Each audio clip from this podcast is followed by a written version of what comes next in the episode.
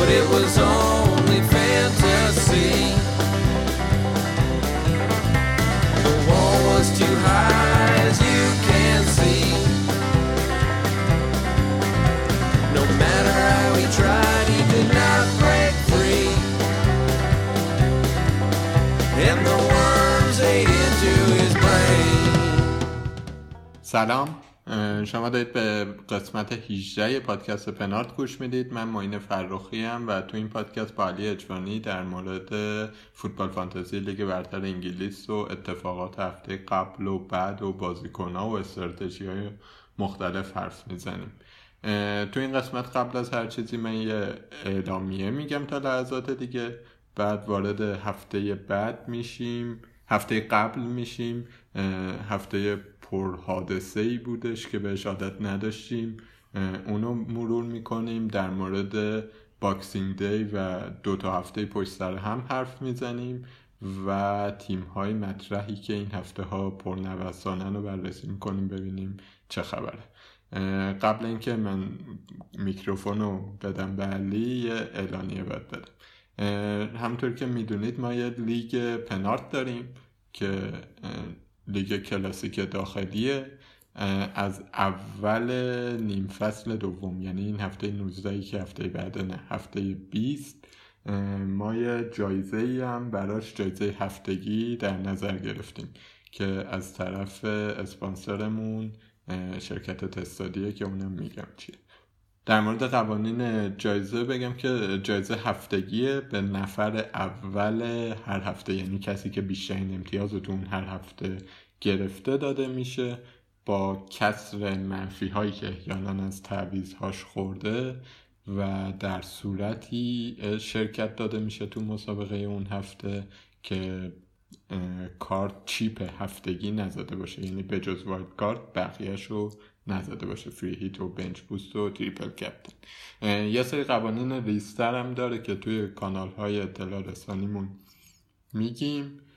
تستادی هم که این مبلغ 50,000 تومان هفتگی رو برات گرفته، یه استارتاپیه که پلتفرم آنلاین برای تستای کاربری. یعنی چی؟ یعنی این که شما اگر یه استارتاپی دارید و میخواید مثلا وبسایتش و اپش یا هر چیزش رو بالا بیارید، نیاز دارید به تست کاربرهای واقعی که بیان بگن که تجربه استفاده از این پلتفرم طراحی شده شما چیه. این واسطه است تستادی، یعنی شما رو وصل میکنه به کاربرها که نظراتشون رو بی واسطه بشنوید.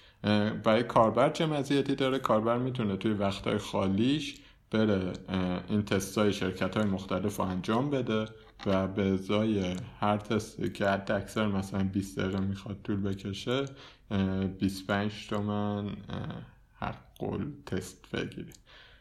تخصص خاصی هم نمیخواد، با کامپیوتر یا گوشی اندروید میشه انجام شه و ما لینکش رو میذاریم توی توضیحات و کانالمون و از این حرفا. من خیلی حرف زدم. علی سلام. سلام، وقت بخیر. منم سلام میکنم به شنوندگان و سلام میکنم به تو. خیلی خوشحالم که توی نیم فصل دوم لیگ پنارت جایزه دار میشه و اسپانسر گرفتیم. گفتیم یه رقابت واقعی باشه. آره. پولش کمه ولی به هر حال واقعیه. جذابتر میشه قطعا. خیلی لیگ پر هیجان و پر رقابتی هم هست. هفته 18 انجام شد. بگذاریم از همه این حرفا برسیم به هفته 18، هفته‌ای که خیلی حرف و حدیث زیاد داشت، همونجوری که در موردش صحبت کردیم تو اپیزود قبلی، به دو دلیل. به یک دلیل که لیورپول توی این هفته بازی نمی‌کرد و دو اینکه تیمای خیلی خوب با هم بازی میکردن و فکر میکنم این عملا هر دوش خیلی موثرم بود در این هفته. آره، یه کمی صحنه بازی عوض شد. بعد چند هفته که به نظر میرسید یه ثباتی داریم، دوباره همه چی به هم خورد. همزمان هم آخه آرسنال و اورتون هم مربیاشون عوض شده که به پیچیدگی معادلات داره اضافه میکنه. آره. تو چقدر امتیاز آوردی این هفته؟ نپرس، بگو حالا، بگو همه همینه حالشون، بگو نترس. آره درد عشقی کشیدم کمپرس. من 35 هم قشنگه. 35 هم قشنگه. نه حالا واقعا ممکنه در این هفته به این نتیجه برسیم که اگر 35 امتیاز آوردین تیمتون خیلی وضعش بدم نیست، چون نفر اول دنیا 26 امتیاز آورده این هفته و آره یعنی ببین چه اوضاعیه. چیکار کردن بازیکنات؟ چه جوری بود اوضاعشون؟ عرضم خدمتتون که ببین من 2 تا تعویض کردم که نمی‌کردم هم اتفاق خاصی نمی‌افتاد. پولیشیچ و الکساندر آرنولد رو انداختم بیرون، جاشون کلی و سونا آوردم که فرضم این بود که کلی ممکنه کلینشیت کنه که خیلی دیرم کلینشیتش برات سوختم و سونو میدونستم این بازی قرار نیست بهتر کنه، بیشتر آوردمش چون برنامه تاتنهام خیلی خوب میشد، آوردم که توی هفته های آینده داشته باشمش قبل اینکه گرون شه، که اون لگد و پروند و هم منفی گرفتم ازش هم اخراج شدم و حسرت بزرگ هفتم توی کاپیتان بود، تا لحظات آخر واردی کاپیتانم بود، دلیلش هم حتی هفته پیش گفتم. بعد اون بازی وسط هفته یونایتد که با یه تیم دست 3-4 بود اسمش یادم رفت، اون بود رشفورد اومد یکی دوتا یه گل زد و یه پاس گل داد. با کلچستر بازی داشت یا کلچستر با سیتی بازی داشت؟ آره نه فکر کنم یادم نمیاد، فکر میکنم کلچستر با یونایتد بود، من مطمئن نیستم، ولی تیمی که یونایتد باش بازی داشت ضعیف‌تر از تیمی بود که سیتی باش بازی داشت.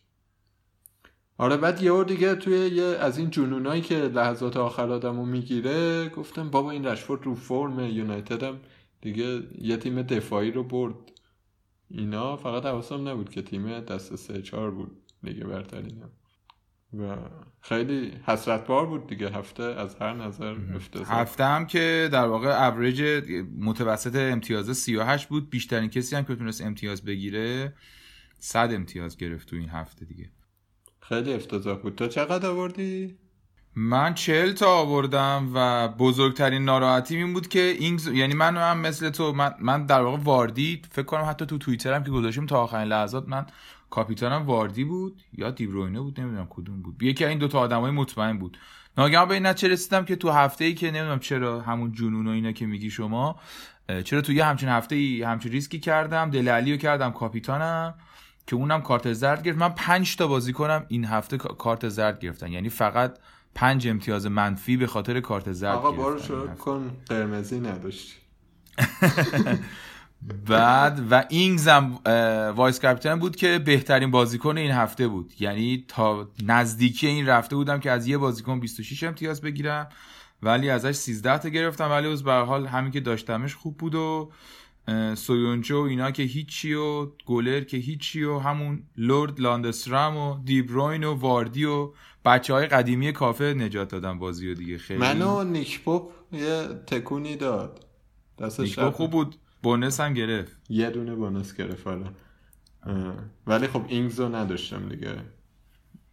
آره من اینگز وایس کاپیتانم بود دیگه، شما ببین فقط کافی بود کاپیتان، من که می‌خواستم این کارو بکنم چرا تا آخرش نرفتم جلو اینگزو، چون واقعا بازیش آسون بود. حالا منم نمیگم پیش بینی می‌کردم که 2 تا گل میزنه، ولی بازی بود که عجیب غریب نبود که تو این هفته به هر حال اینگزو بهش یه امیدی داشته باشی. حیف شد دیگه، ولی هفته‌ای بود که به نظرم این هفته درس‌های زیادی داشت و ما در این اپیزود قراره در مورد این درس‌ها بیشتر صحبت بکنیم، چون به هر حال همونطوری که خوب بودن یک تیمی یا یک هفته‌ای نباید باعث شه ما در تصمیم کلیمون اختلالی ایجاد شه، باید صرفاً تو این تصمیم تاثیر بذاره. بد بودن یه هفته هم همینطوره، لزوما این که حالا همه تیم‌های سخت با هم بازی کردن، لیورپول هم نبوده همه امتیاز اومده پایین، به این معنی نیست که اوه ما الان دیگه از اول فصل همش داشتیم اشتباه می‌کردیم بریزیم همه چی رو به هم وایلد کارت بزنیم و اینو بریزیم بیرون و اون اومد و یه خورده این حالت افراط تفریطی دیگه، هم تو حالت خوبش هم تو حالت بدش. یه خورده فکر می‌کنم که بیشتر در مورد این با این روی کرد، نه در مورد این با این روی کرد وارد این هفته باید بشیم به شخصه و بازی‌ها رو حالی خود بررسی کنیم. از اورتون آرسنال شروع کنیم، 2 تا کلین شیت دادن و اتفاق خاصی هم نیفتاد. پیکفورد هم که سیو کرد و بازیکن خوبم دینیه بود که میتونیم در موردش صحبت بکنیم، یعنی میتونیم بذاریمش توی واش لیست اون. به هر حال اورتون اتفاقی که افتاد و ما توی هفته گذشتم صحبت کردیم، اولین پادکست هم گفتیم که این بازی اورتون آرسنال هر دو مربی‌ها عوض شدن، آرتتا و آنچلوتی اومدن، هیچ کدوم رو نیمکت نبودن، جفتشون رو سکو بودن. نه آره هنوز اجازه نداشتن که روی نیمکت. البته تو انگلیس که هنوزم رو سکوه، به اون معنا تو اون سنتاشون نیمکت هم ندارن، ولی آره رو تیم نیمکت نبودن. ولی به هر حال مربی تیمنو یه خدا، حالا شاید در مورد آنجلاتی بشه بیشتر صحبت کرد. من آرتتا رو حقیقتا خیلی نمیدونم که چه تاثیر غیر روحی قرار روی آرسنال بذاره، یعنی تاثیر تاکتیکی. احتمال میدم که ممکنه بتونه یه خورده بهشون کمک روحی بکنه. به هر حال آره دینیه بازیکنیه که فصل پیشم بازیکن قابل توجهی بود توی فانتزی، این هفته هم خیلی خوب بازی کرد و میتونه یکی از گزینه‌های باشه که تو دفاع بهش فکر کنین. هرچند که اگر که شفیلد یونایتد هست صحبت از دینیه جایز نیست. بازی بعدی هم استون ویلا و ساوثهامپتون بود که بچهای فانتزی خیلی خوب بودن. دنینگز دابل کرد، گریلیش هم گل زد، روسفید شدیم. آره استیفنس هم گل زد. صحبت کرده بودیم در موردشون، قشنگ بازیکنایی بودن که میتونستن کمک کنن. اون وارد پراز هم که تو اشاره کرده بودی هرچند کارت گرفت ولی یه پاس گل داد. آره یه پاس گل داد و جزو بازیکنای خوب زمین بود. ریلیش هنوز خیلی گزینه جدیه، حالا احتمالاً بازم در موردش صحبت میکنیم. از اونایی که ممکنه که اگه دیر کشفش کنید بعداً حسرت بخورید، ولی به هر حال آره این استون ویلا بنده خدا یه تیم خیلی خوبیه که داره سقوط میکنه. این خوب بازی میکنه، هیچ وقت بازی وا نمیده اینا، ولی همش میبده. آره زورش کافی نیست فکر میکنم، ولی گریلیش توش خوبه، چون به خصوص که تصمیمای اصلی هم گریلیش میگیره، ضربه‌های اصلی هم اون میزنه، هم تو جریان بازی هم کورنر رو کاشته و پنالتی و اینا. به هر حال پنارت به قول پنارت پنارت اینم خلاصه 3-1 شد. ساوثهامپتون 3-1 بازی رو برد و درخشش ستارگان فانتزی رو شاهد بودیم. آره اونور کم فروغی ستارگان فانتزی رو توی بازی برنموث برنلی دیدیم که از برنلی مهاجماش هیچ کاری نکردن، فقط نیک پاپو شاید کسی داشتش تو دروازه که اون کلین شیت کرد. اینور تو برنموث کالوم ویلسون که اصلا نبود تو ترکیب، ریکو کارت زرد گرفت، کلینشیتش هم بد موقع پرید و از عرش به فرش منو آوردن. اون 10 دقیقه آخر بازی‌های شنبه خیلی بد بود، چیز هم گل خورد آخر کریستال پالاس. آره پالاس هم همون آخره بازی خورد. اینم از این بازی بود. اون ریکو خیلی ها رو اذیت کرد، همون بازیکن است که ما هر هفته میگیم وقتی تو زمینه 1 امتیاز میگیره، وقتی رو نیمکت 9 امتیاز. دوباره همین کارو کرد تو این هفته‌ای که خیلی ها ذخیره هاشون آوردن تو زمین، به خاطر اینکه احتمالاً 1-2 تا 3 تا بازیکن لیورپول داشتن، ریکو رو داشتن خیلی ها و به جای یکی از بازیکن لیورپول آورده بودنش که مزدشون رو به این صورت گذاشت کف دستشون. اینم از این بازی بود. برایتون و شفیلد یونایتد، ستارگان شفیلد یونایتد بازی رو هم بردن، کلین شیت هم کردن. ما بازیکنای توی خود لیگ پنارت داریم، این ور اون ور خیلی میبینیم که 3 تا دفاع از شفیلد یونایتد دارن و تو به این راحتی بهشون نمیتونی بگی که استاد داری اشتباه میکنی، واقعا خیلی و میبینی که درستم، یعنی فعلا نتیجه درست سر اومده. حالا در مورد اینکه این تصمیم در دراز مدت درست یا نه شاید باید حرف زد، ولی فعلا که شما اگه 3 تا دفاع این هفته اگه داشتی 18 امتیاز از این 3 تا میگرفتی در روزی که هیچ فروقی نداشت. اونا هم گل زدن، هندرسون هم پاس گل داد، دروازه‌بان پاس گل داد. آره دروازه‌بان خیلی سیو هم کرد 1-2 تا و خلاصه اون آدم ستاره اون زمین، واسه فکر کنم ستاره هفته واقعا به این معنا هندرسون بود در کنار اینگز. خیلی آره. کمک‌های شایانی به کسانی کرد که بودن و بالاخره همون بالداک و لاندسترام و اینا هم که طبق معمول کلوشیت کردن و این یه جاهایی از بازی بود که لاندسترام جلوترین بازیکن شفیلد بود. عزیزم خیلی گوزه واقعا یعنی شما فکر کن توی لیگی داری بازی میکنی که اون در واقع OOP میگن اوت اف پوزیشن، اون بازیکنه که خارج از لیسته، خارج از اون موقعیتی که بهش تعریف شده از دفاع هست و ولی داره حمله بازی میکنه. یه تایمی هست که چیزم اینطوری بوده، آقای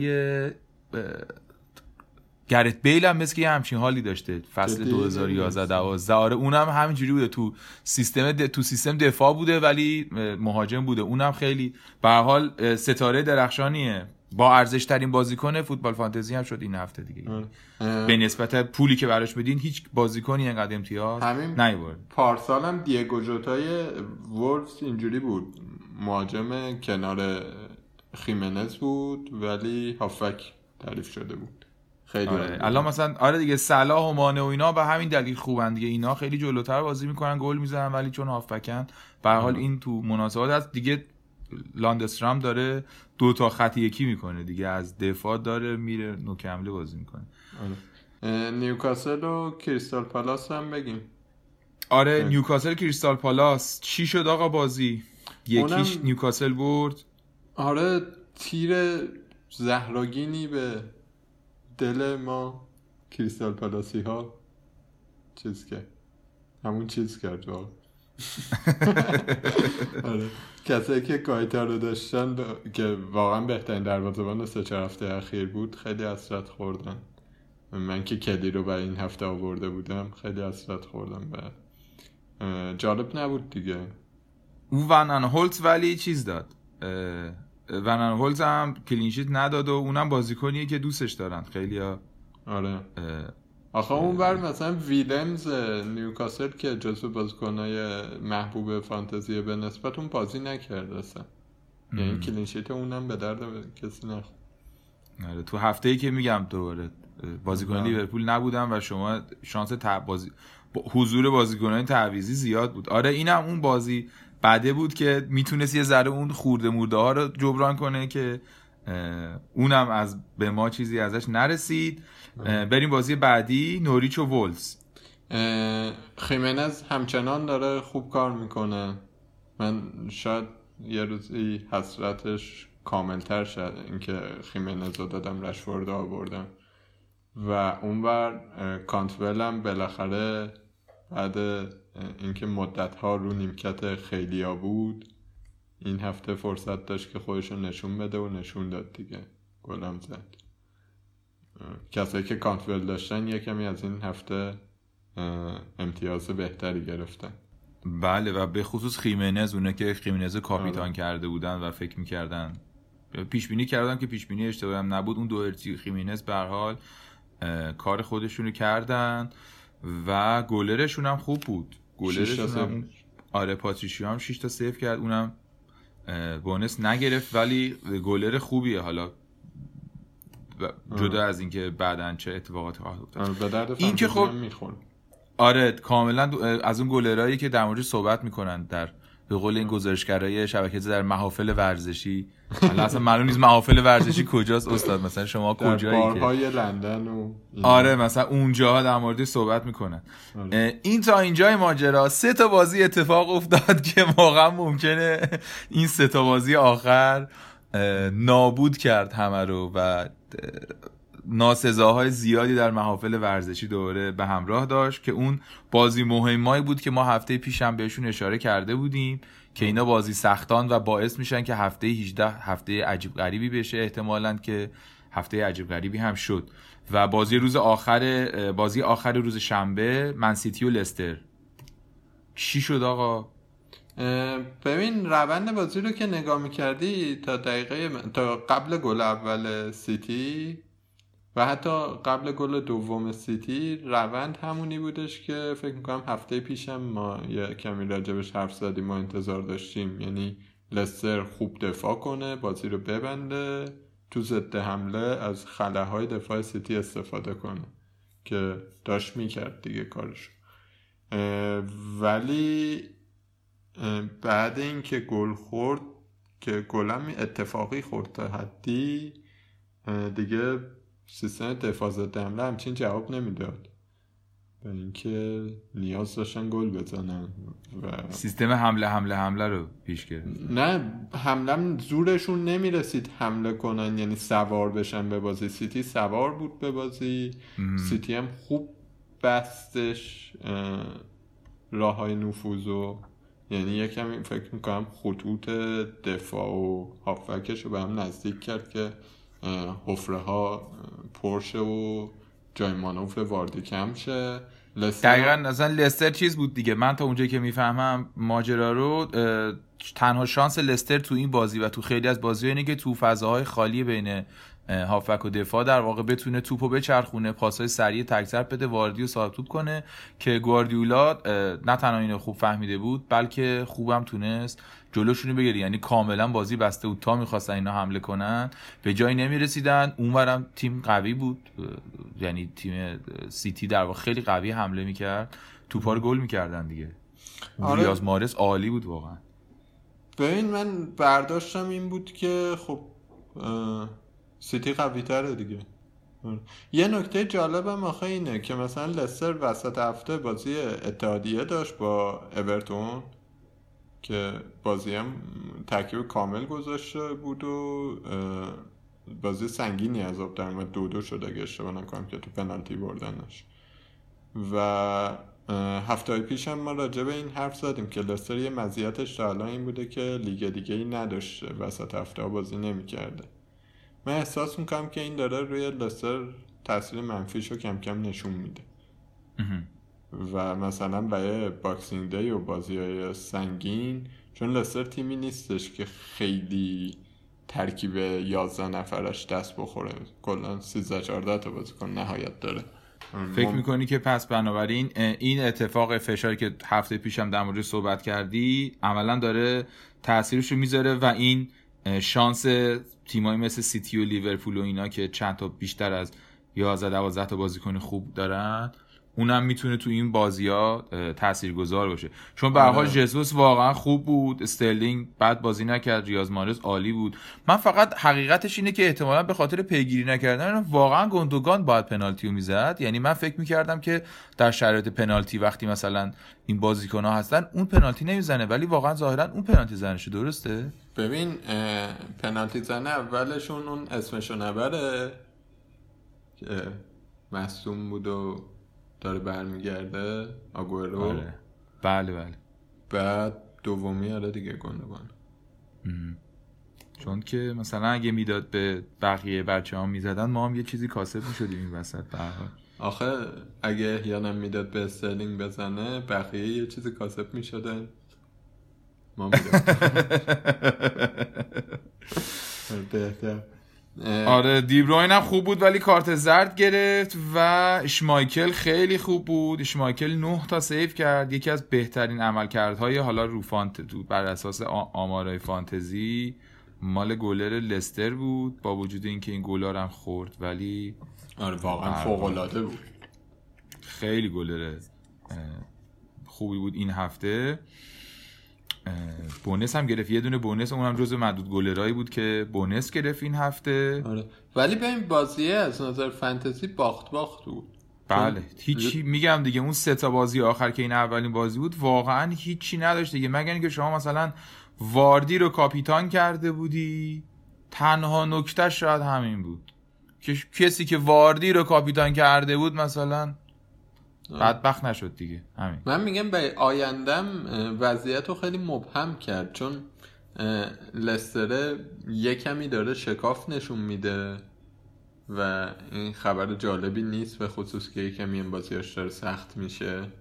هفته بعد با لیورپول دوباره، اونورم سیتی داره خوب میشه که خب این خبر خوبیه. سیتی واقعا این بازی رو مسلط برد و چند هفته است داره مسلط میبره، ولی آخه مثلا وقتی ماهرز گل میزنه که من نمیدونم هفته بعد هست یا نه، جسوس گل میزنه که اون برای گل رو برگشته معلوم نیست هفته بعد باشه یا نه، و مثلا دوتا بازیکن معتمد ما به نسبت معتمد ما دی بروین و استرلینگ فقط پاس گل میدن، به چه درد من میخوره؟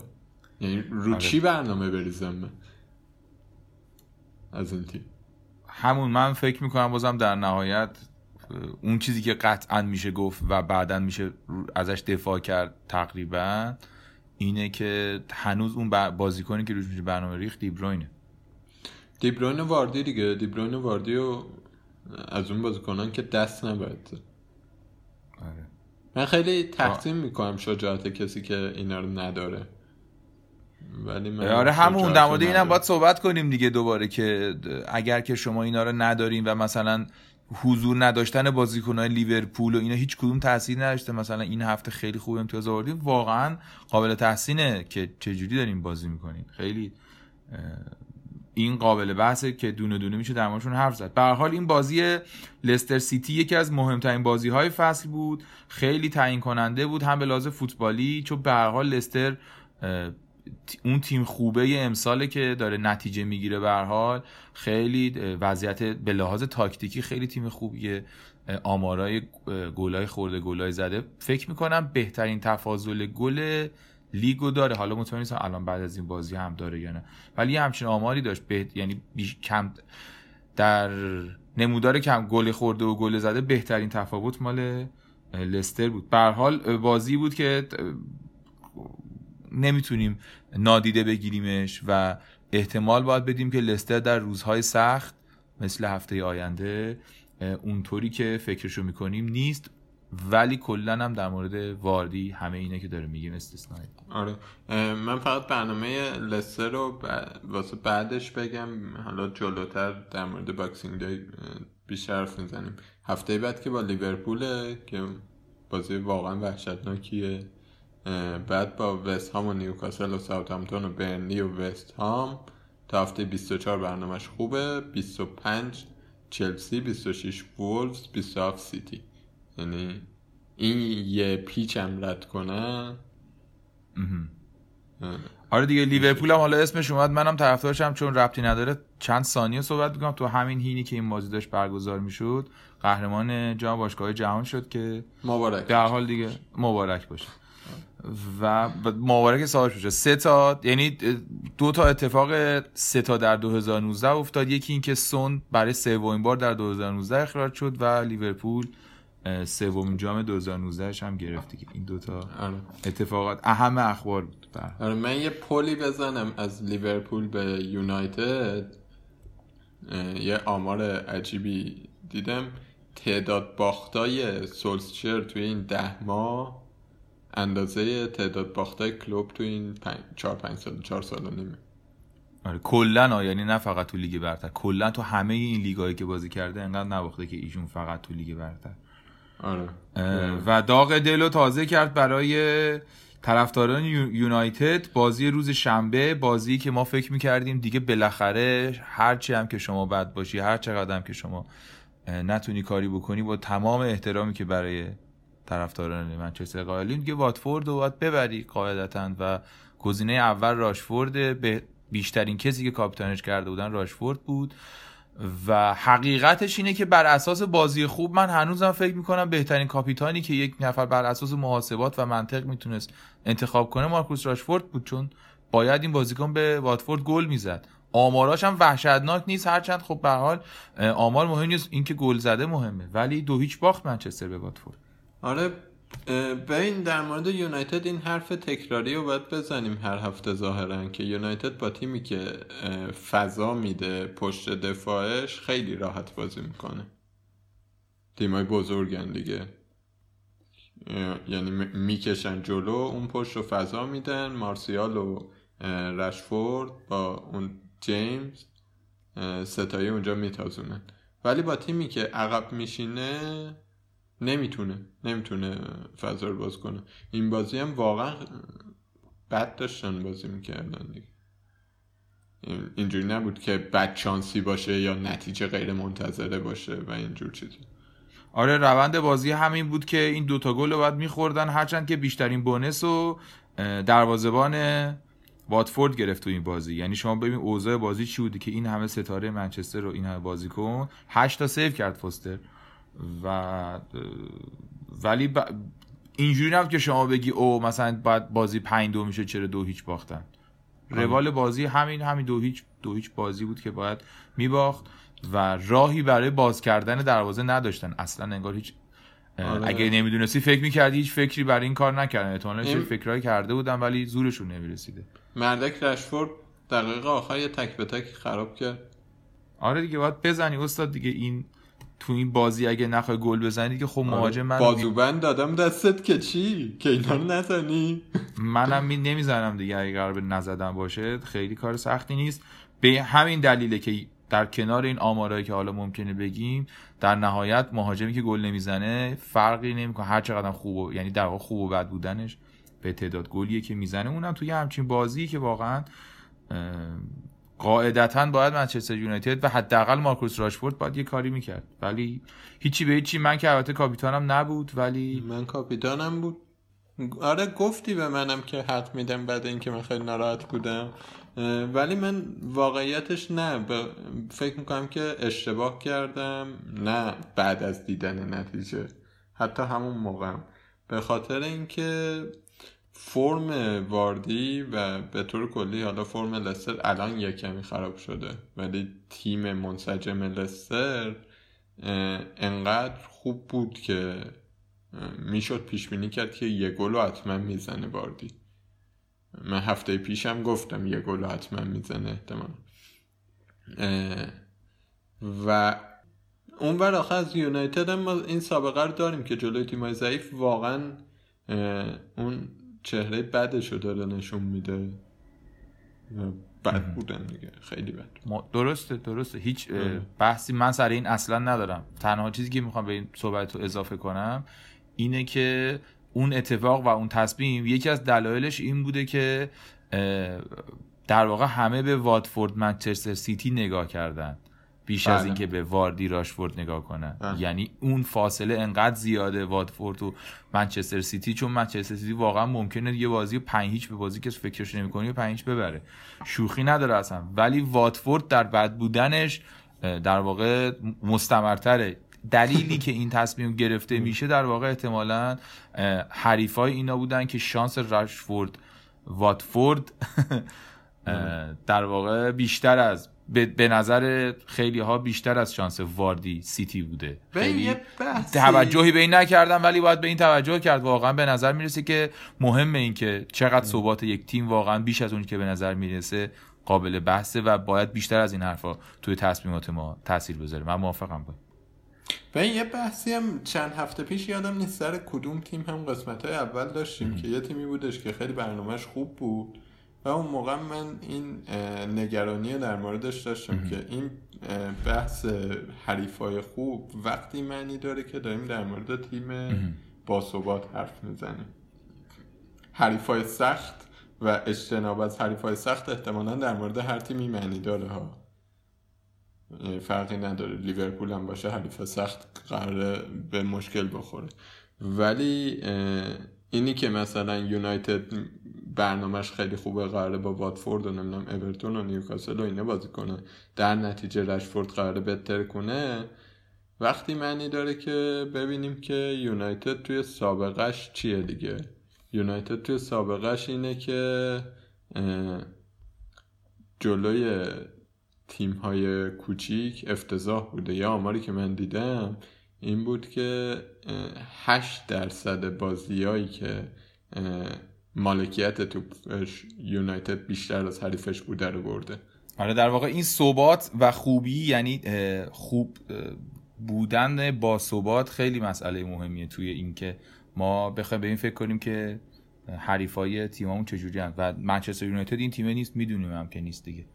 آره یه نکته فقط من بگم در مورد یونایتد و این بحث رو فکر کنم میتونیم جمع کنیم اینه که من خودم خیلی انقدر عصبانی بودم میخواستم رشفورد رو درجا بندازم بیرون با بی احترامی از باشگاه اخراجش کنم اردنگی. ولی نکته اینه که پوگبا برگشته و این بازی هم یه 10-20 دقیقه بازی کرد و پوگبا اون بازیکنی هست که بتونه یونایتد رو از این افتضاح فاز تهاجمیش جلوی تیمای کوچیک یه کمی نجات بده. من کنجکاوم. من خودم شخصا انتخابم اینه که به رشفورد یه هفته دیگه فرصت بدم، ببینم بازی بعدی که احتمال داره پوکبا بازی کنه ساده است با نیوکاسل آیا فرقی میکنه یا نه. بسیار خوب. اینم در مورد مارکوس راشفورد و منچستر یونایتد که این هفته پرفروغ نبودن و باید دید که در ادامه چه کار خواهند کرد. و بازی آخر تاتنهام و چلسی. به به به به دیگه برکشون شما بود آقا. ما رأیتو الا جمیلا. آقای ویلیان زحمت کشید از پیراب و قدیمی های تیم، دوتا زد و همه هم که خوب بودن. این ویلیان از تاتنهام خیلی بدش میاد. ماجراشو میدونی؟ نه. ویلیان قرار بوده بره تاتنهام اون موقع که اومد چلسی، کاش میرفتم.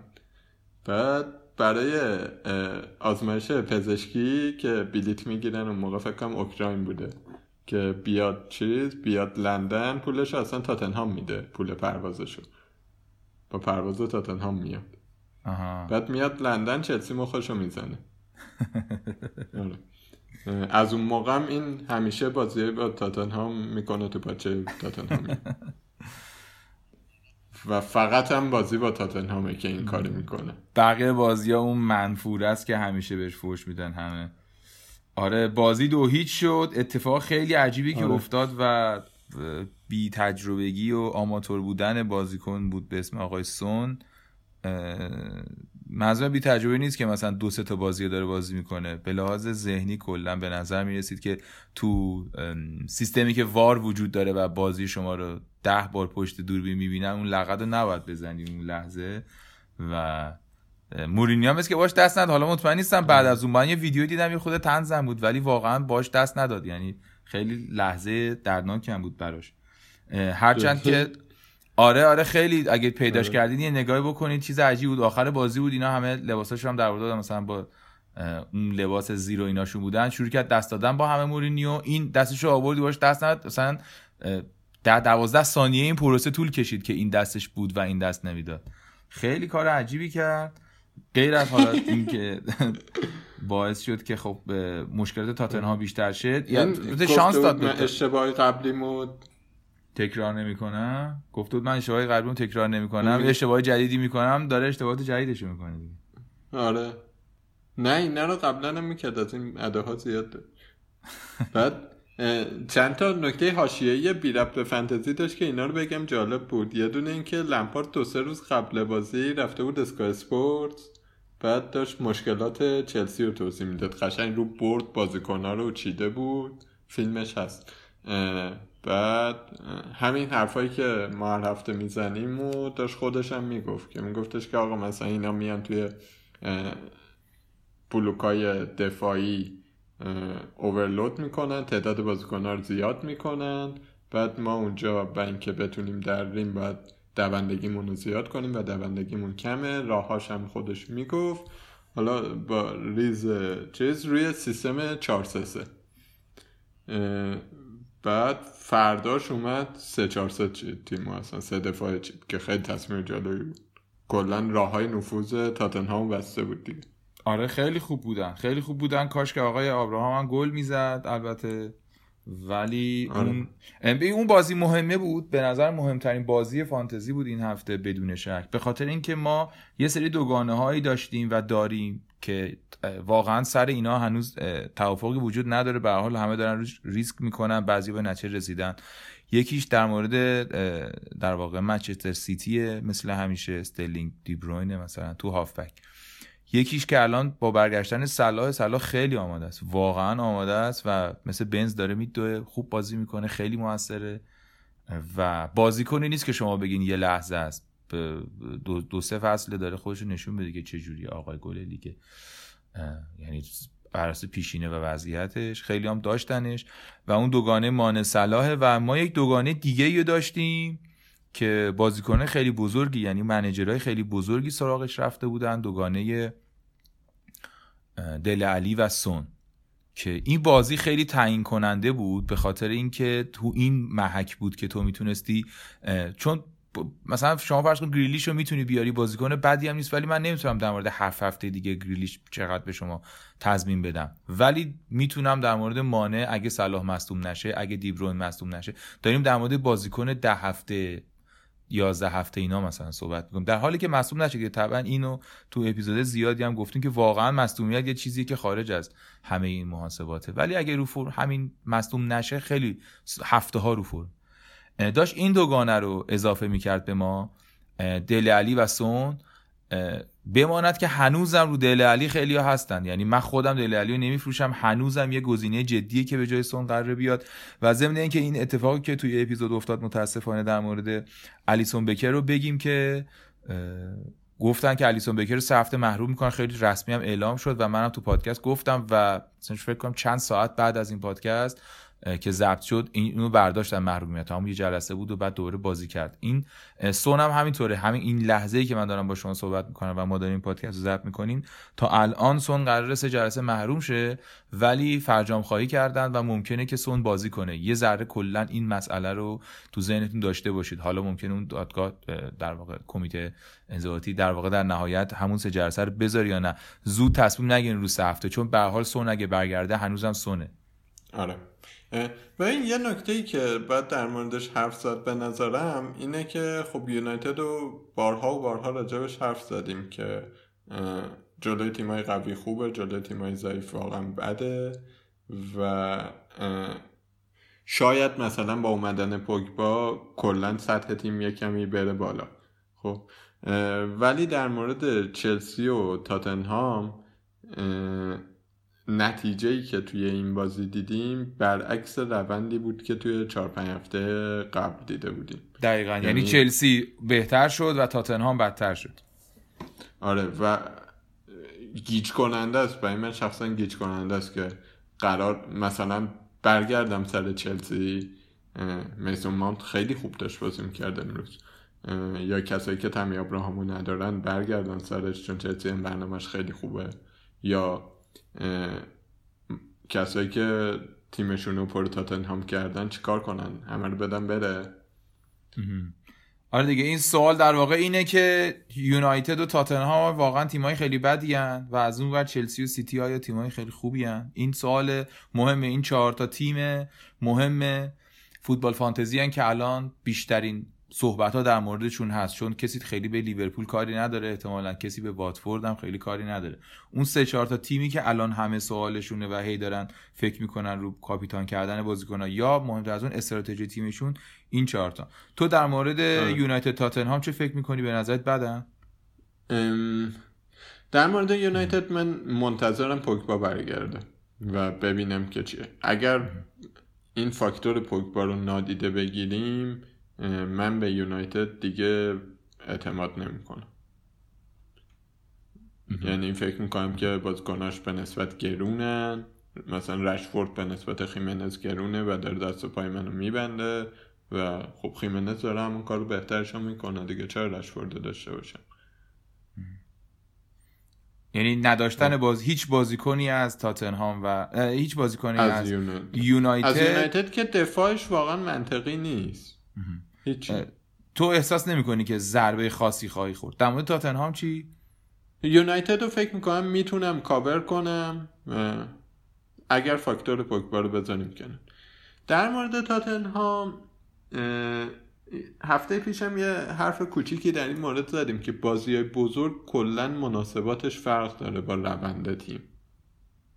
یعنی همونطور که روند چلسی بد بود و تو این بازی میاد با یه گیم پلن خاص تاتنهام رو آچمز میکنه و این دلیل بر این نیست که چلسی دیگه برگشت، حالا همه بریزیم سر چلسی. اونورم اینی که تاتنهام تو این بازی آچمز بود دلیل بر این نیستش که تاتنهام دیگه خیلی تیم آشغالیه. چیزی که در مورد تاتنهام ما میدونیم اینه که جلوی تیم‌های سخت کوش و به نسبت بزرگی مثل وولورهمپتون، منچستر یونایتد و چلسی، تیمایی که با گیم پلن خاص و ابزار کافی میان جلوش، راه‌های نفوذش رو میبندن، راه‌های اون بازی مستقیمش رو میبندن. خب جلو اینا به مشکل جدی میخوره. وزن برد ولی راحت نبود و جلوی تیمای ضعیفتر که این ابزار رو ندارن میدره.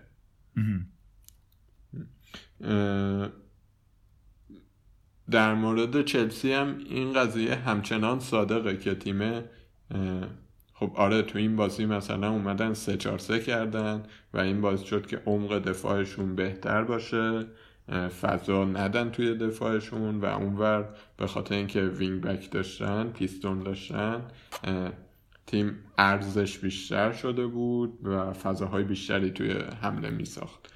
خب ولی 3-4-3 ترکیب روتین چلسی نبوده تا الان، توی شرایط خاص فقط استفاده کرده وقتی که میترسیده به بازه و ممکنه توی 4-3-3 برگردن دوباره همون مشکلات دوندگی کم و اینا بدجوری کار دستش بده.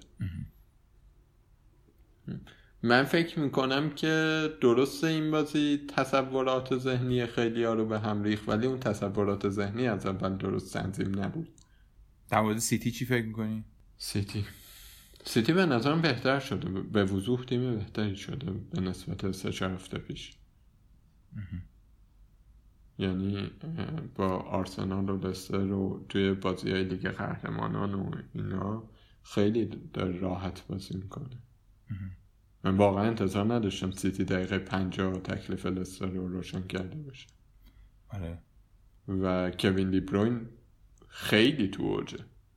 آره دیگه، همش این گزارشگرا که دارن گزارش میکنن میگن بهترین بازیکن لیگ برتر انگلیس پاس گل داد مثلا، خیلی راحت اینو میگن دیگه. و این سیتی انقدر خوب هست که من دارم الان به این فکر میکنم که اگر سون 3 جلسه محروم باشه از یه جایی پول بزنم، پول در واقع آزاد کنم حدود 2 میلیون و سونو بدم استرلینگو بیارم. آره الان سوالی که حالا در میریم مرحله بعد میپرسیم اینه که اوکی سیتی تیم خوبیه، حالا برای فانتزی آیا تیم خوبی هست یا نیست؟ همون دلایلی که در موردش صحبت کردیم و بار اول هم نیست که در موردش صحبت میکنیم، این که سیستم تیم چرخشیه، تو 10 روز 2-3 تا بازی خواهند داشت، پپ استاد چرخوندن، یه خوردم داره خوب نتیجه میگیره و اینا. این الان مسئله است، یعنی این در کنار خوب بودن کافی نیست، برای فانتزی بودنم آیا خوبن یا نه؟ تو فکر میکنی؟ ولی من شخصا فکر میکنم استرلینگ اون بازیکنیه که بازی خواهد کرد. خیلی الان دیگه وضعیتی نداره پپ گواردیولا که بخواد استرلینگو بازی نده. به نظرم تا جایی که بتونه میذارتش تو زمین و استرلینگ هم کارشو میکنه و همینطور دی بروین. تو نظر چی؟ یکم هم بستگی داره به وضعیت مصدوما دیگه، یعنی مثلا داوید سیلوا و آگوئرو الان مصدومن، یک کمی در حد خودش دستش بسته است. یعنی بخوادم اونجوری نمیتونه چرخشه عجیب غریب بده. آره نمیتونه، ولی خب من تعجب میکنم که مثلا یه بازی دی بروین رو نذاره فودن رو بذاره. این ممکنه دی بروین رو بازی نده، ممکنه از پپ هر چیزی برمیاد، ولی آره به هر حال مطمئن ترین بازیکن‌های سیتی از این نظر که بازی کنن این دوتان و در درجه اول هم دی بروینه، چون واقعا قلب تپنده تیمه. استرلینگ قبول داری که تأثیرش توی سیتی کم شده؟ به نظر میاد که کم شده. یه دلیلش اینه که بازیکنه مثل مارزا اینا خیلی جدی شدن و مارز اینا خیلی خوبن، کاشته ها رو میزنن، تاثیرگذارن، از سمت راست حمله میکنن. خب دلیلی نداره که، یعنی به نظر میاد که اونا میتونن اون قسمت‌های از کاری که استرلینگو میکرد و انجام بدن. اونقدر دیگه اون وضعیت درخشان رو نداره که مثلا بخواد پشت آگرو اینا الان باشه. خیلی مناسبات هافبک حمله سیتی عوض شده به نظر، ولی به هر حال استرلینگ دیگه میدوه خودش رو میرسونه توی 6 قدم. آره من فعلا فکر نمی‌کنم برم سراغ استرلینگ. دلیلم این نیستش که سیتی تیم خوبی نیست یا هر چیز شبیه به این، دلیلم به اینه که بازی‌های بسیار سختی داره، بازی‌هایی داره که برای سیتی سخته. یعنی با وولفز اینا همیشه مشکل داشتن که هفته بعد بازی دارن، بعد شفیلد تیم چقدر بدبدنیه، بعد اورتونه که حالا ممکنه با اومدن آنچلوتی اتفاقات تازه‌ای توش بیفته دیگه.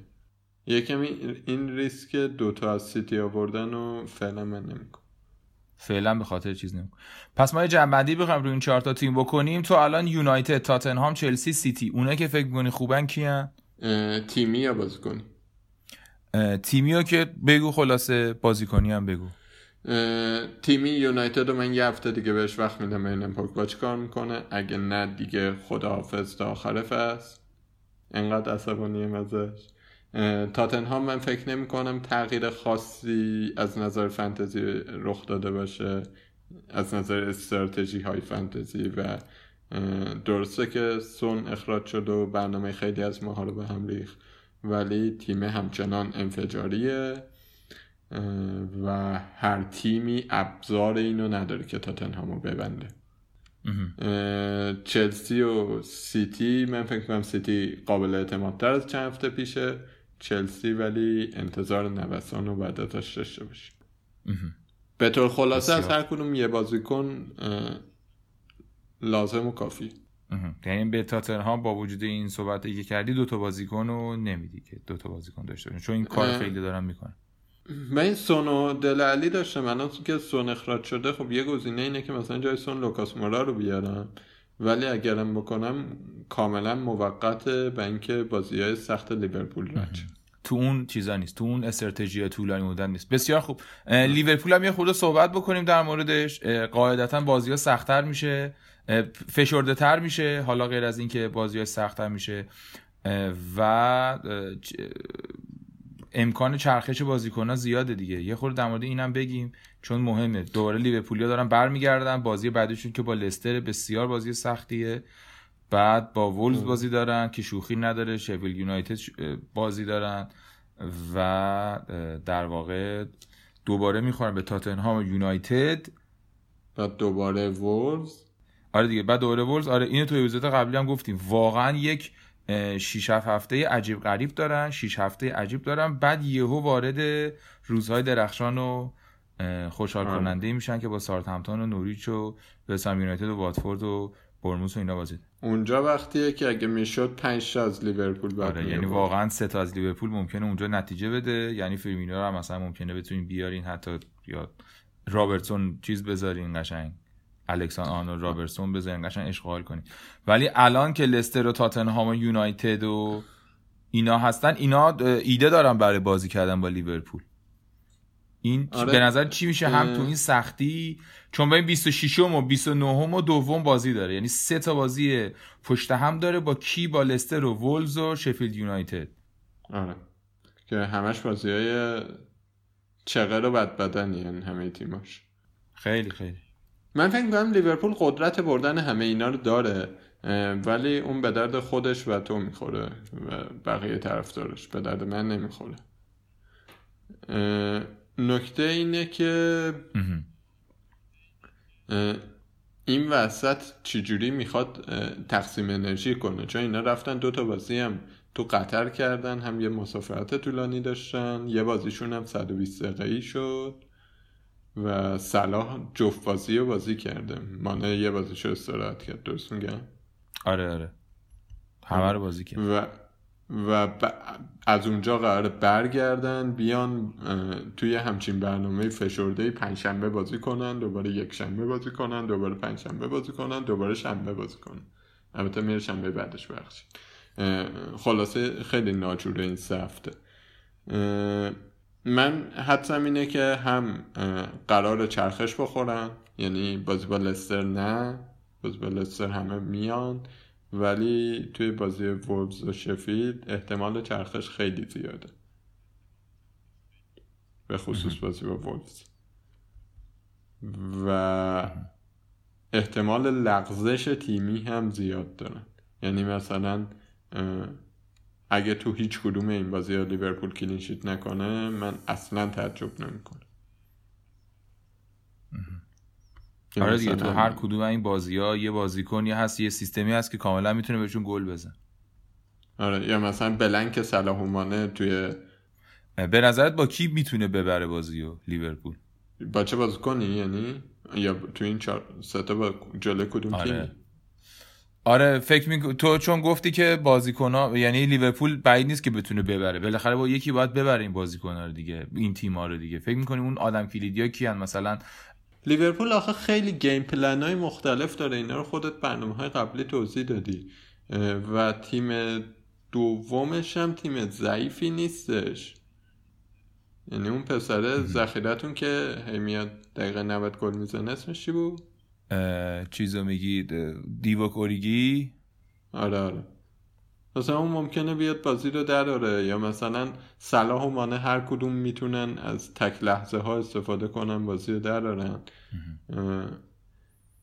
من بعید نمیدونم لیورپول راحت بازی ها رو، یعنی راحت که نه، یه جوری دراره، یه جور زورچپون مدل خودش. ولی آیا به درد فانتزی میخوره مثلا دوتا از لیورپول داشته باشیم تو این وضعیت که بقیه تیم‌ها رو توضیح دادیم چه قاراش میشه؟ به نظر من نه، به نظر من یه لیورپولی کافیه. کلا تعویض و آوردن بازیکن لیورپولی من خودم شخصا تا لااقل هفته 21 انجام نمیدم، به خاطر قرعه سختی که دارم. قرعه سخت، بازی‌های فشرده، یکم امکان چرخش، این واقعا خیلی زور داره آدم برداره صلاحو بیاره و رو نیمکت باشه. ولی نکته بعدی اینه که اگه مانع رو داشته باشی چی؟ حالا در بین خود لیورپولیا یه دون لیورپولی که مثلا می‌خوای بذاری، اگه فرض بکنی یه بازیکنی، چون خیلی‌ها دارن مانع رو داشته باشه، بفروشه صلاح بیاره الان دوباره، یا اون نیست؟ من به نظرم وقتش هست. به نظر منم وقتش هست، ولی نکته اینه که خیلی باید توی برج آج و خیال راحتی نشسته باشی که این تعویض رو بکنی دیگه. من تیمم خیلی مشکلات جدی تری داره، سون رو اخراجی داد.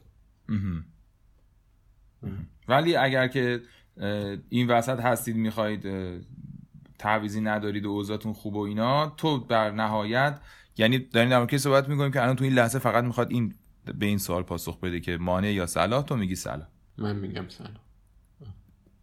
صلاح خیلی آماده است، بسیار صلاح خیلی آماده است، و خطری که وجود داره اینه که صلاح همینجور گل بزنه و تو نداشته باشیش، یعنی برگرده مثلا 3-4 هفته درو کنه از اون، چون به هر حال اینا اون تیمی ان که مثلا 3-1 باختن و 4-4 بردن تو برگشت، یعنی خود عجیب غریب هم هستن، به خاطر اینکه فرمت غیر از همه بحث‌های فنی، فرمت یورگن کلوپ یه مقداری غیر فنی هم هست، یهو به اینا جو میده، اینا رو یه کارای عجیب غریبی باشون میکنه، و تو یهو میبینی از یه بازیکنی که به لحاظ فنی رو کاغذ انتظاری نمیرفت، همون دیوک اوریگی که میگی، واقعا دیوک اوریگی بازیکن معمولیه، من فن شدیدشم و داشتم قش میکردم هفته پیش، فصل پیش که فینال گل زد، واقعا چند ثانیه دنیا رو نمیتونسته از خوشحالی و علاقه که بشتم، ولی واقعا دیوک اوریگی رو ببری بیرون معلوم نیست بتونه انقدر قابلیت داشته باشه که مثلا تو به عنوان کسی که بازی رو در بیاره در موردش حرف بزنی. اینم یه بحثی در مورد کلوب که واقعا هست دیگه، یعنی در کنار همه این بحث‌های منطقی که ما داریم می‌کنیم، در واقع منطق احساسی قضیه هم هستش که من میترسم که یهو چش باز کنم بعد از 4 هفته ببینم نداشتن صلاح، کما اینکه همین الانش هم همچین اینجوری نبوده که نداشتنش خیلی خوب باشه، تو همین چند هفته هم کاپیتانش کردن و امتیاز گرفتن ازش تو این وضعیتی که همه بلند کردن. به این صلاح نکتهش اینه که فرمشو دیر پیدا میکنه، یا تو این 2 فصل هم کم اون فرم فوق‌العاده داشته، ولی وقتی پیدا میکنه دیگه غیر قابل محاله. من پارسال توی همین دوره کریسمس صلاحو داشتم وقتی کسی نداشت و رتبه خیلی خوبه پارسالم و مدیون اون چند هفته.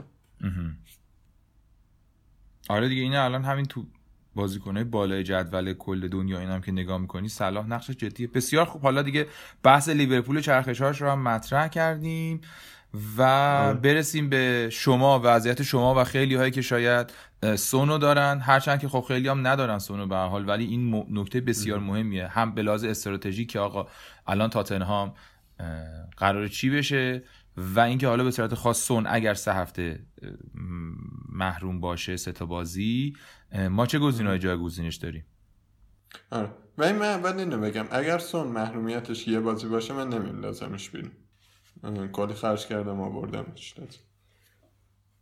این یه هفته‌ام میسازم یه جوری برداشت یه فکری میکنم. ولی اگر اوضاعش خراب باشه 2 تا پلن میشه داشت براش. یکیشو که گفتم اینه که مثلا مهاجمم رو ارزون کنم، رشفوردو بکنم مثلا دنینگ و سونو ببرم آپگرید کنم به صلاح استرلینگ، صلاح یا استرلینگ. خب این دوتا را، این گزینه ترجیح هم نیست به خاطر همون حرفایی که این همه زدیم، هم لیورپول هم سیتی بازیای سختی دارن و مطمئن نیستم که اما اگر زیادی الان درست باشه. آره ولی مثلا 2-3 هفته دیگه یکی این بازیاشون بهتر شه، این خیلی خیلی گزینه جدیه برام. البته تا اون موقع هم سوم برمیگرده، ولی حالا به هر حال اضافه کردن اینا و دوباره تقویت خط هافبک برام خیلی جدی میشه. یه مسئله دیگه که من دارم بهش فکر میکنم، خب یه سری گزینه‌های کلاسیک هم داریم، چه میدونم گیرلیشو ما هر هفته داریم میگیم خوبه و واقعا خوبه، این هفته هم گل زد، ما رو سفید شدیم، برنامه استون ویلا هم خیلی خوبه، چرا که نه. دل علی را اگه کسی نداره تعویض خیلی بدیهیه دیگه، یه تاتنهامی با یه تاتنهامی دیگه. مورا هم حتی تا همینطور، چون حدس من اینه که تاتنهام خیلی هم چرخش نداشته باشه، هم به خاطر محرومیت سون هم به خاطر روحیات مورینیو. نهایتش اینه که مثلا اریکسن بیاد جای دل علی یه بازی مثلا. و ولی 2 تا گزینه این ریچارلیسون رفیق ما، آره این ریچارلیسون آره. که ما خیلی دوستش داریم و تو باش خوب نبودی، فکر کنم داره یه خورده تعدیل میشه نظرت دماش. من هر هفته دماش صحبت میکنم، به نظرم خیلی فرم خوب داره بازیاشو که نگاه میکنی. ببین همونقدر نظرم تعدیل شده که مثلا به یه لنگه کفش پاره پوره ممکنه نظرم تعدیل چه، بالاخره بیابونه دیگه. میشه ریچارلیسون هم بهش با توجه به شرایط داری فکر میکنی که جای سون تو این وضعیت میشه آوردش دیگه. کی تو ذهنته؟ آره ببین این دوتا، یعنی ریچارلیسون نمیدونم سیگورتسون اینای اورتون گزینه های جالبی هن اگر آنچلوتی رو جدی بگیری. تو نظر چیه به آنچلوتی؟ من به نظرم باید جدی بگیریم، یعنی در استاندارد این که حالا آنجلوتی آخر فصل جام قهرمانی میبره بالا یا بازیکناش آقای گل لیگ میشن، منظورم نیست باید جدی بگیریمش، ولی در حد این که ریچارلیسون و دینی و اینا بازیکنایی ان که خیلی بهتر عمل خواهند کرد و با توجه به قیمتشون خوبن، فکر میکنم آره آنجلوتی هنوزم با وجود این که از اون دورانهای طلایی قهرمانیهای سگانه و ایناش فاصله داره، ولی به هر حال آدم عجیب غریبیه دیگه، 3 بار قهرمان اروپا شده. شیر شیر بابا اگرچه پیر بابا. بله در این حد هستش که واقعا بتونیم فکر کنیم که میتونه بازیکنه مثل دینی و ریچارلیسون رو تبدیل به بازیکنه خوبی بکنه، حداقل اون سیستم قدیمی تری که یه خورده خودش بلده، که حالا به این راحتی هم نشد البته قدیمی تر بودن مثلا 4-4-2 صحبت کرد. به هر حال داریم در مورد مربی خیلی بزرگی صحبت می‌کنیم که امکانات زیادی هم داره به نظرم، ولی نه ریچارلیسون یا دینی اینا گزینه‌های خوبی هستند و اون تیم 4-4-2 خیلی خوبی بازی می‌کنه. من اینجوری فکر می‌کنم. یا تعریف و تمجیدی هم از مایسکین کرده بود. یکم نگران کننده بود چون مایسکین و ریچارلیسون و اون کالورت کلوین یا چنین چیزی، اینا 3 تا مهاجم اورتونن دیگه. آره. به هر حال باید دید اون آدم جدیه. به نظر من همچین از این تغییر مربیای معمول نیست که حالا این رفت این اومد. آنجلوتی بعد خیلی لیگو خوب بلده، کلا تو لیگ بازی کردن خوب بلده. این خودش جدای از فوتبال فهمیدن یه منطقه، یه قوانین دیگه‌ای داره که لزوما یه مربی خوب حتما این قوانین نمیدونه. آنجلوتی به هر حال خیلی این تجربه رو داره، میتونه تو گزینه‌های متوسط و ارزون اتفاقای خوبی بیفته. به نظر من جدی بهش نگاه آره. خیلی تیم جالبی میشه اورتون، یعنی از اول فصل من منتظر بودم این تیم جالبه بشه، شاید با آنچلوتی این اتفاق بیفته. آره اصلا کلا خیلی خوشحال کننده بود، گفتیم هم که تو اپیزود قبل که آنچلوتی اومد توی این لیگ، واقعا آدم بزرگیه و بازیاش میتونه تاثیرگذار باشه در کنار این رویدادهای جدیدی که اینا دارن پیش میگیرن توی سیستم‌های بازی‌ها. یا آدم دیگه مثل مسعود کیمیایی مثلا کارگرداناست دیگه، حالا خوب یا بد یا هرچی، یه حال خوبی داره واسه خودش اون وسط دیگه، به هر حال پیش میبره کارو با اون منطقه‌ای که خودش داره و نمیتونم بگی که اصلا همیشه شکست میخوره، نه نتیجه هم میگیره. یه نکته دیگه اینه که آرسنال هم آرتتاش اومده و توی همین گزینه‌های جایگزینی سون برای من اون نیکولاس پپه خیلی جدیه، چون واقعا بازیکن خوبی بود پارسال و زیاد گل میزد، ولی توی اون آرسنال مرده اینم مرده بود. نمیدونم آرتتا قراره چیکار کنه، برای من هندونه در بسته است، ولی شاید بیارم اش جای سون. به پپه فکر میکنی به جای سون؟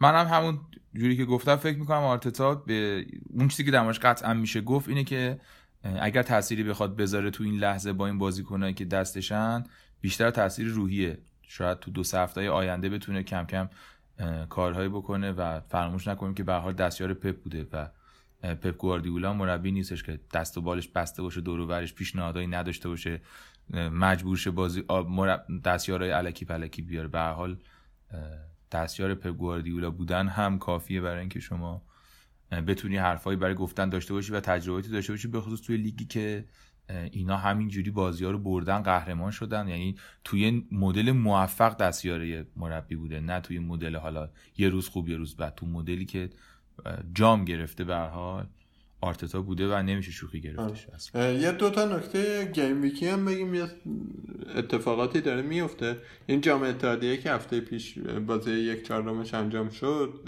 قرعه کشی نیمه نهاییش هم انجام شد که دربی منچستر سیتی و یونایتد 2 تا بازی باید با هم بکنن و لستر و آستون ویلا هم باید با هم بازی کنن که خبر بدیه برای این تیم‌ها توی لیگ برتر، به خاطر اینکه بازی‌هاشون خوب فشرده میشه و بازیام بازیایی نیست که همچین بشه استراحت داد به بچه‌ها.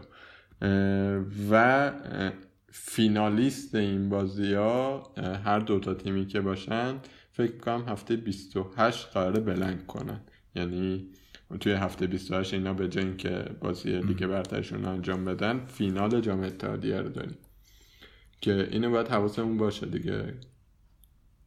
بسیار نکته مهمیه این قضیه. اینو حالا اینو باید حواسمون باشه، هفته 28 فکر نکنین خیلی وقت دیگه است، یهو میرسه. آره مثل هفته 18 مثل هفته 18 ناگهان میرسه. یه نکته دیگه هم که باید در مورد این گیم ویکا بگیم که هفته 26 هم حواستون باشه، حالا بهش میرسیم، حتما در مورد صحبت میکنیم. تو 2 تا آخر هفته برگزار میشه، یعنی شما جمعه که بازی تیمتون رو انتخاب میکنید، نصف تیم‌ها شنبه فرداش بازی میکنن، نصف دیگه تیم‌ها شنبه هفته بعد بازی میکنن و شما دیگه نمیتونی کاپیتانو عوض کنی تو اون هفته بعد، نه احتمالاً از جریان مصدومیت‌ها و اینا هم نمیتونی کارش بکنی، یعنی اون یه هفته رو قدرتی رو نصف بازیکن‌ها نداری. این 2 تا نکته بود که درباره این 2 تا هفته گفتیم، که یکی موین گفت در مورد هفته 28 که بلنکه و یکی که من گفتم در مورد اینکه هفته 26 تو 2 تا آخر هفته برگزار. آره این هفته 26 یه نکتهش اینه که یه قدرت روانی میخواد که آدم کاپیتانش رو توی از هفته دوم انتخاب کنه. اون یه هفته قراره استرس شدید بکشه. حالا آدم یه روز کاپیتان رو بازی یک شنبه آخر میذاره، کلی اذیت میشه، چرا رسه این که هفته بعد باشه. بسیار خوب، تو صحبت دیگه در مورد بازی‌ها داری یا بریم سراغ هفته بعد؟ لیگ پنارت رو بگیم بعد بریم سراغ هفته. آره در لیگ پنارت تاپ هفته رو اول بگم. تیم گانرز هادی موسوی با 4 تا تعویض و منفی 12 75 امتیاز گرفت که اگر توی اون دوره مسابقه بود این تیم اول نمیشد، اون تیمی بود که بهش جایزه تعلق نمی گرفت. به جاش تیم روسونری سجاد سالم که بدون تعویض، یعنی با یه تعویض بدون منفی 70 امتیاز گرفت، جایزه می گرفت که ایشون هم تیمش خیلی تیم خوبی بود و خیمنز رو کاپیتان کرده بود، دنینگز و واردی هم داشت اون جلو ترکون و از همه اینا جالبتر ویلیانو داشت. برای تو به عنوان یک چلسی جالبه که یکی ویلیانو داره. بسیار خوب. یه تو ستای اول بازیکن‌های اول خود لیگ هم که الان نفر اول 1128 امتیاز داره، همون رضا عمادی نفر اوله که صداش هم شنیدیم تو اپیزود قبلی، کلیومینیتد که 54 امتیاز آورد، امتیاز خوبی هست واقعا. پوریا دریجانی اومد بالا شد 48 امتیاز آورد و مهدی صدایی نمیشنیدیم دریا، بله صدای پوریا رو هم شنیدیم. مهدی دریابرگی سوم 35 امتیاز آورد. وحید بهفروز نفر چهارم، یه مقداری اسم تیمش خوب نیست، نمیدونم باید بگم یا نه، خیلی ناراحت از وضعیت آرسنال، ولی باید بگیم دیگه، نمیتونیم نگیم، ولی خواهش میکنم دوستان یه مقداری رعایت کنید چون ما میخوام در بچه‌ها، دوستا و خانواده اینا میشنون اینا سگ باش آرسنالی، نه ببخشید اسم تیمشه، یه وقت آرسنالیا چیز نشن. وحید بهفروز 56 امتیاز، خیلی امتیاز خوبی گرفت. و داریوش آتشرو کنگفو آمپادو 46 امتیاز. آمپادو آره، از 6 به بعد تو بگو مویی. 6 به بعد از بچهای شماست نیور واکلون، محسن خوشتله که 1080 امتیاز داره، این هفته 41 امتیاز گرفت، همه خرابه این هفته. ولید مجد با که اسم خودش و اسم تیمش هم همینه، 46 امتیاز گرفت، 1073. امیر حسین مظفری امیر پی 77 43 امتیاز، 1068. 77 سال تولد داشته فکر میکنی؟ بله بله، اصلا بعید نیست. آره دمش گرم امیر حسین، دمت گرم. بهنام جمال عباسی با اولترامارین 36 امتیاز گرفت. اوه اوه، کاپیتانش سوم بود که ازش منفی 2 برابر گرفت و 1065. The Last North Deers بهنام یوسف پور دهم، 39 امتیاز و 1061. بریم 2 هفته آینده که خیلی اوضاع آره جالب. بازی‌های جالبی خواهیم داشت. 5 شنبه بازی شروع میشه، حواستون باشه. البته اگه آدمی باشین که تا اینجای پادکست ما رو شنیده باشین احتمالاً میدونین که بازی هم 5 شنبه است، ولی به هر حال بازی 5 شنبه شروع میشه. تاتنهام با برایتون بازی داره، اولین بازی. بعد تونتون باید بگیم فکر کنم دیگه، چون خیلی اپیزود طولانی هم شد، ولی اینا هر آره. کدوم نکته داره دیگه. آره در مورد خیلی‌هاشون آره صحبت هم کردیم در موردشون. و بازی بعدی استون ویلا نوریچه، خیلی من دوست دارم این بازی رو، از اون بازی فانتزی‌های عالیه قشنگ.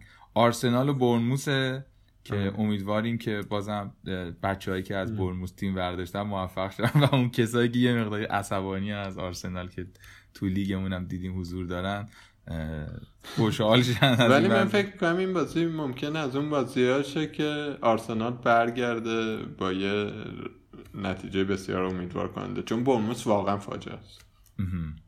دفاعش خوبه ولی تو حمله فاجعه. ساوثهمپتون و چلسی بازی دارن که اونم بازی جالبی باید باشه به نظر من، خیلی بازی تعیین کننده ایه، ولی به هر حال درگیر این باکسینگ دی و فلان و ایناست دیگه، خیلی بازی اول فشرده است. بن چالشه اینه دیگه، چالشه در مورد چلسی الان یه ماه و نیم اینه که یکی دوتا میبرن بعدش نمیتونن فرمشون رو نگه دارن. فکر کنم فرصت خوبیه این بازی که از بوست روانی، تقویت روانی بعد از با تاتنهام استفاده کنن. اگه نتونن بکنن واقعا اوضاع خراب. کریستال پالاس و وست هم با هم بازی دارن و اورتون و برنلی، شفیلد یونایتد و واتفورد، اون بازی شفیلد یونایتد واتفورد. کریستال پالاس وست هم خیلی جالبه. آره خیلی از توش چند تا کلین شیت کریستال پالاسی درآورد. آره اورتون، برنلی، شفیلد یونایتد، واتفورد. واقعا منچستر یونایتد و نیوکاسل بازی دارن با هم که دیگه وقتی بچه‌ها به واتفورد هم باختن نمیدونیم چی بگیم در مورد نیوکاسل. و بازی بسیار بسیار مهم که امیدوار هستم شخصا لیورپول براش ایده‌ای داشته باشه، وگرنه برندن راجرز خیلی ممکنه که همه چی رو تغییر بده. لیورپول و لستر که بازی آخر روز پنجشنبه است و روز جمعه وولز و منچستر سیتی، اونم خیلی بازی جالبیه، توصیه میکنم چه به لحاظ فانتزی و چه به لحاظ غیر فانتزی این بازی رو حتما کامل ببینید.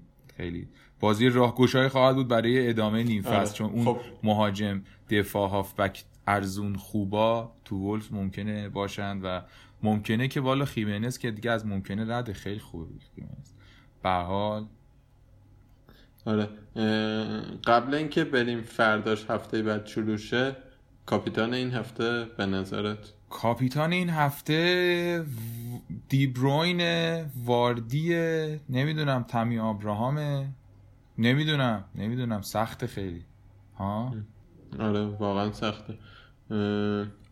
ببین من فکر میکنم مثلا تعویضم این باشه، توی همین مدت که داشتیم ضبط میکردیم تصمیممو گرفتم، امیدوارم روش بمونم، که اگر سون محروم شد روی استراتژیم که از تاتنهام دوتا داشته باشم برای بازی ساده بمونم و سونو بدم لوکاس مورا رو بیارم.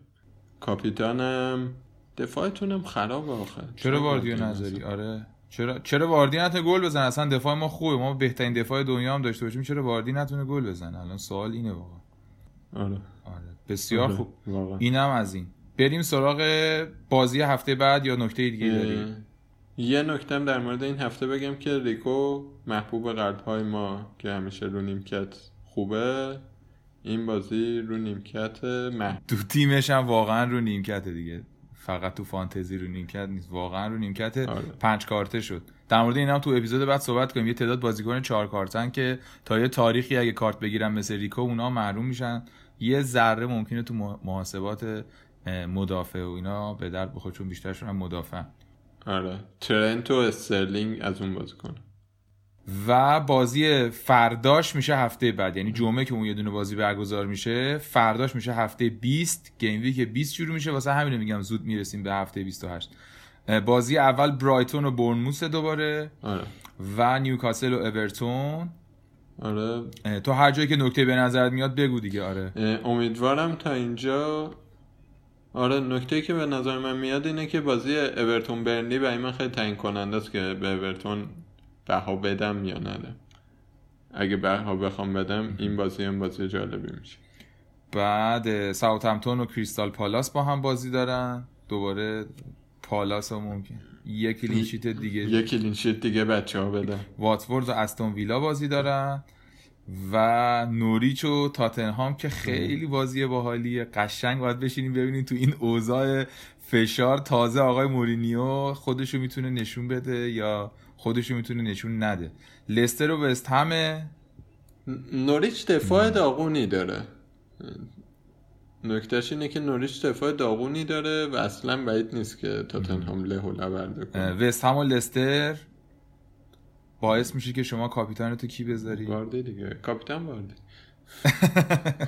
واردی. و برنلی و منچستر یونایتد بازی آخر روز شنبه هستن که باید ببینیم به قول معین اون پوگبا چیکار داره میکنه تو این بازی دومه. آره یونایتد خارج از خونه واقعا خوب نبوده، تو خونه بهتره همیشه. آره آمار. بعد یک شنبه آرسنال و چلسی بازی دارم. من تنها نکته‌ای که میتونم بگم اینه که اون اسم تیمه امیدوارم اینجا کار کن. اسم اون تیمه که تو لیگ بود، تو لیگ پنارت بود.